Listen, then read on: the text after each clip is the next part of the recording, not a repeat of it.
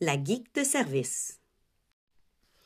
Avec la pandémie, je pense que pratiquement tout le monde a eu des rencontres en ligne, que ce soit euh, pour jouer au bingo en famille, pour célébrer un anniversaire ou encore pour faire une réunion. On a tous expérimenté avec les Zoom, les Teams, les Google Meet, les Skype de ce monde. Euh, c'est quelque chose qui est de plus en plus présent. Ça amène un paquet de côtés par contre, que je trouve un peu plus euh, négatif. Euh, j'ai lu euh, plusieurs, plusieurs articles sur ce qui s'appelle maintenant la Zoom fatigue. Donc, on se fatigue à l'écran, surtout parce que c'est difficile de non seulement parce que l'écran peut fatiguer un peu les yeux à force de toujours regarder des écrans, mais aussi parce que c'est fatigant d'essayer de regarder euh, une personne à l'écran. On ne voit pas ses gestes nécessairement. Euh, donc, le contact n'est pas le même et c'est plus difficile pour notre cerveau. Moi, je sais que personnellement, ce que je trouve le plus difficile lorsque les rencontres en ligne sont longues, c'est cette difficulté de me concentrer sur l'écran. C'est bien trop facile de cliquer en dehors de l'écran, d'aller voir un courriel, de voir passer une notification. Donc, vraiment d'être assis et d'être attentif. Euh, même personnellement, en écoutant la télé, j'ai toujours mon cellulaire et je fais autre chose en même temps à moins que la télésérie ou le film soit vraiment captivant, je le sais, c'est à travailler, à apprendre, à être plus conscient et plus en pleine conscience de ce qu'on fait. Mais je dois avouer que je joue parfois des mots cachés en ligne sur mon téléphone en même temps que j'écoute une série qui est plus ou moins captivante. Par contre, euh, je dois avouer que les rencontres en ligne nous facilitent les choses.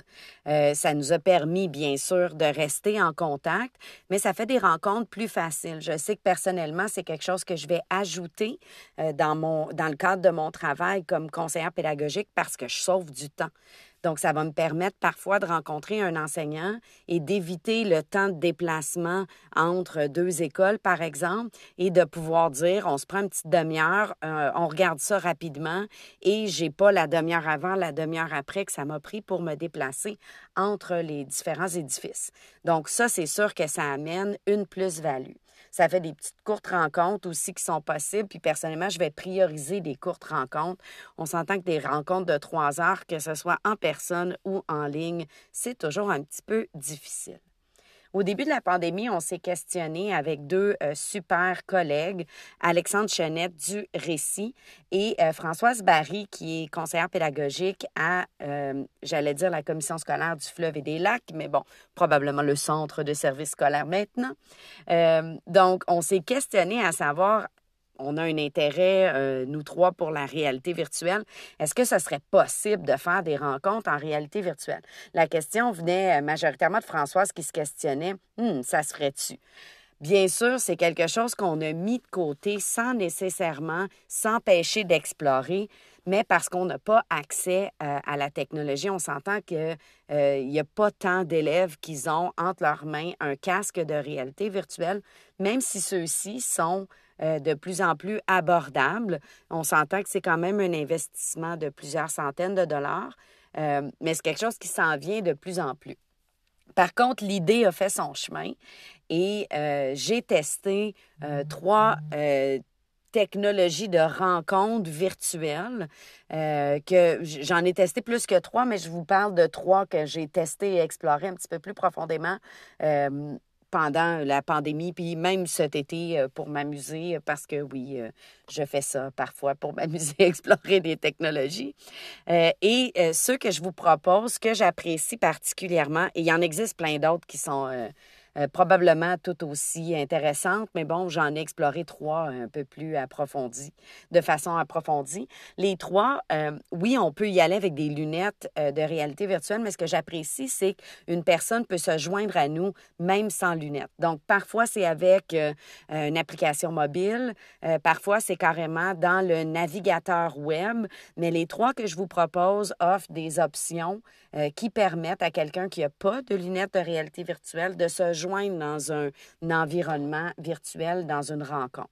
L'avantage d'utiliser euh, une de ces plateformes-là, c'est que c'est beaucoup plus immersif, surtout lorsqu'on parle avec les lunettes. Donc, je ne peux pas naviguer mon Facebook en même temps que je suis dans ma salle de rencontre quand j'ai les lunettes dans le visage. Je vais être obligée de sortir de la salle et tout le monde va savoir que je suis sortie de la salle.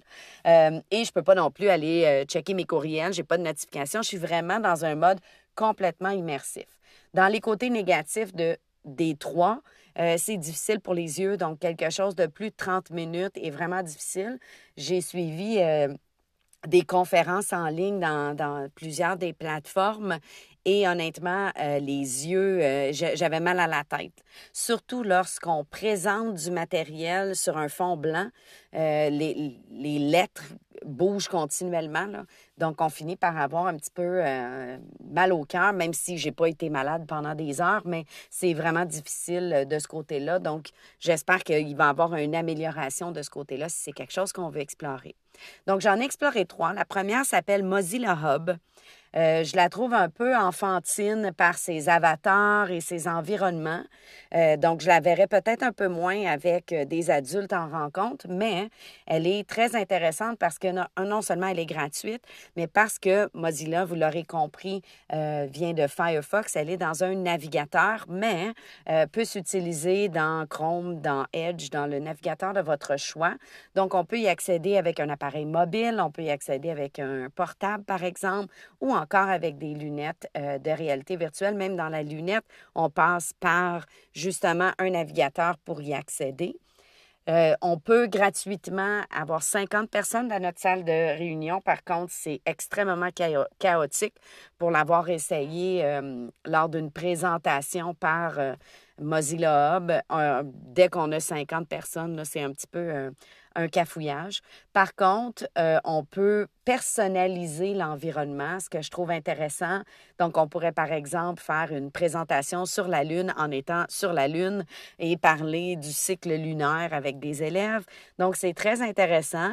Les avatars, comme je dis, sont un petit peu... Euh, bon, un petit peu bébé, là, c'est un peu des petits bonhommes, puis on est très dans du ludique, mais euh, c'est à explorer, c'est gratuit, donc ça peut être intéressant. La deuxième que j'ai expérimentée est Outspace VR, euh, qui offre elle aussi de personnaliser euh, l'endroit dans lequel on se trouve. Par contre, on a un choix qui est un peu plus limité que dans Mozilla Hub où on peut importer nos propres items, donc des items en 3D qu'on peut venir mettre, par exemple on pourrait s'installer une salle de classe avec une bibliothèque, avec des bureaux et tout. Outspace VR a une panoplie de différentes salles. Donc, on peut choisir une salle de type auditorium, une salle euh, un petit peu plus salle de rencontre, euh, de, de, conference room. Euh, donc, on peut faire des choix.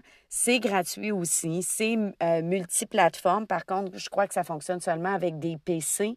Euh, je ne l'ai pas testé avec des appareils mobiles. Donc, je crois que ça fonctionne. On l'a testé euh, avec un PC et en ligne avec les lunettes de réalité virtuelle.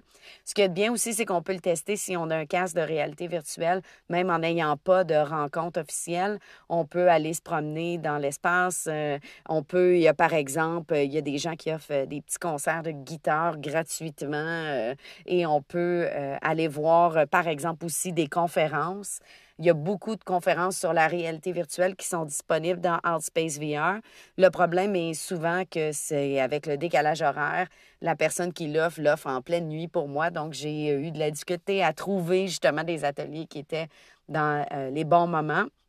Dans les petits côtés négatifs, même chose que je disais tantôt, euh, dans la vision, euh, c'est un peu difficile. Donc, par exemple, j'ai assisté à des conférences d'une heure où mon petit avatar est assis dans un auditorium. J'ai les lunettes sur moi, je suis assis et j'écoute finalement.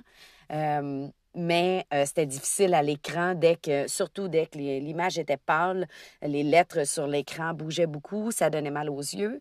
Euh, par contre, c'est intéressant pour donner un atelier.